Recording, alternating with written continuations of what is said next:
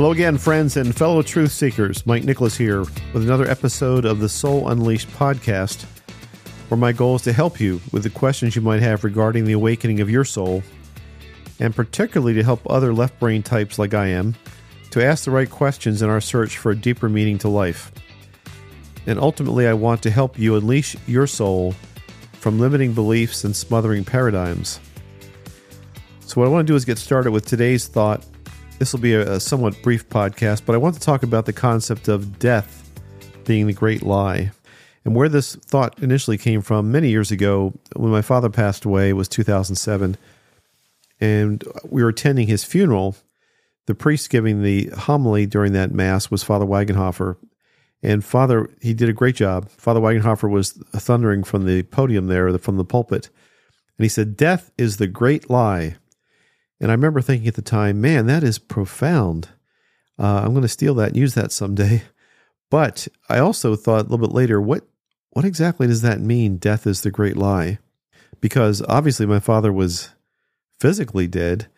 I had I had been there when he drew his last breath. I was there when the doctor came in and you know, certified that he had passed. His body had been cremated. His his urn was there with the ashes, and obviously, you know, like something binary off and on. He, there was no doubt that he had died physically. But what I believe Father Wagenhofer was trying to convey, and which I believe, is two things. One is it's not that death is the great lie, it's that the finality of death is the great lie, and also that the fear of death is the great lie. So, as as a Catholic and as a person of faith, and I'm sure many of you believe in something after after this life, after we die, there's something that happens. AARP did a survey. This is also a bit dated. It was back, I think, in like 2010 or so, where they, they found that the majority of Americans believe in life after death. There is something that, that happens to our consciousness that survives beyond death. Now, most of you know, I should tell you that there is a whole group of scientists who believe that that's not true. That once our body dies and the chemical processes in our brain stop, it's those chemical processes that cause things to, the thoughts to happen, our consciousness to be something. Once those chemical processes stop, then our our consciousness stops. But I subscribe to the fact or the belief that there's life after death. The, the whole soul awakening that I've been going through and the soul unleashing has taught me much more about what I think happens to our soul and what that means and and what happens in between lives basically because I believe we eventually come back into this life. But that's a subject for like another another 10 podcasts, right? All I want to convey here is that it's the finality of death which is the great lie and I I believe that now more than ever. In terms of the fear of death being a great lie, two things. One was a traveling exhibit of the Sistine Chapel was in our area recently. Some of you may have seen this. It's actually a really cool idea. They come in and they take over uh, some abandoned stores in a mall, and they have all these very, very large replications of paintings from the Sistine Chapel. Actually, you can see them much better this way than you can. I understand. Uh, I've never been there. It's on my bucket list, but folks that have been through the Sistine Chapel have told me that it's a little bit hard to see them because it's dark, and also you get rushed through the whole experience. But the replicas are beautiful and the last judgment that's the the primary the big painting in the sistine chapel that michelangelo did has jesus in the center with mary and he's in the process of judging people.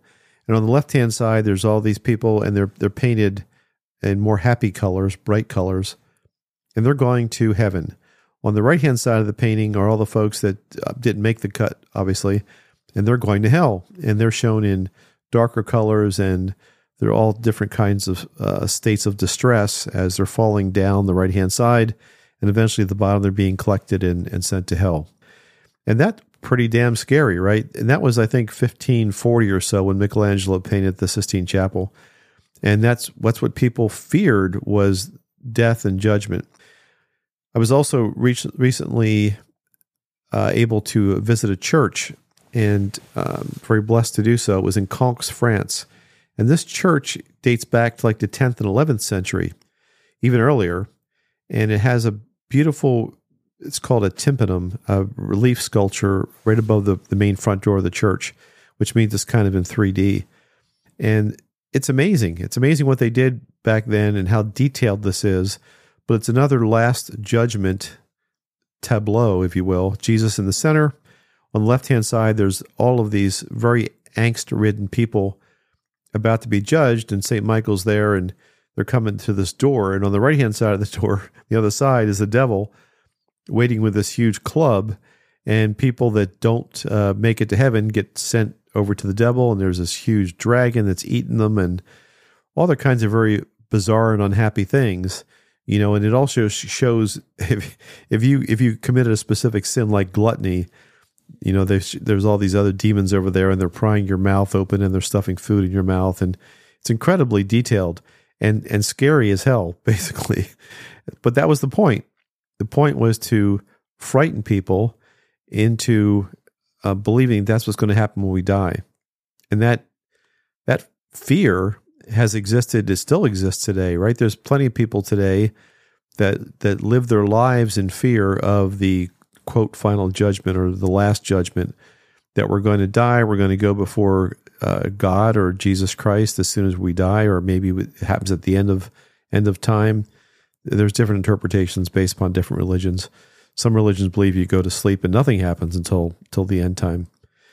But again, that's another whole uh, interesting discussion the, the point of this podcast was just to talk about that concept death being the great lie, and more specifically, the fear of death is a great lie, and the finality of death is a great lie. Just a couple thoughts for today. Again, I'm, I'm going through all this as I uh, as I do the Soul Unleashed journey, and I want to share that with you. If you want to get a hold of me, I'm easy to find. I'm just uh, you can email me at mike at mikenicholas.com or go to my website, mikenicholas.com, and I'm happy to happy to hear from you. Thank you and bye for now.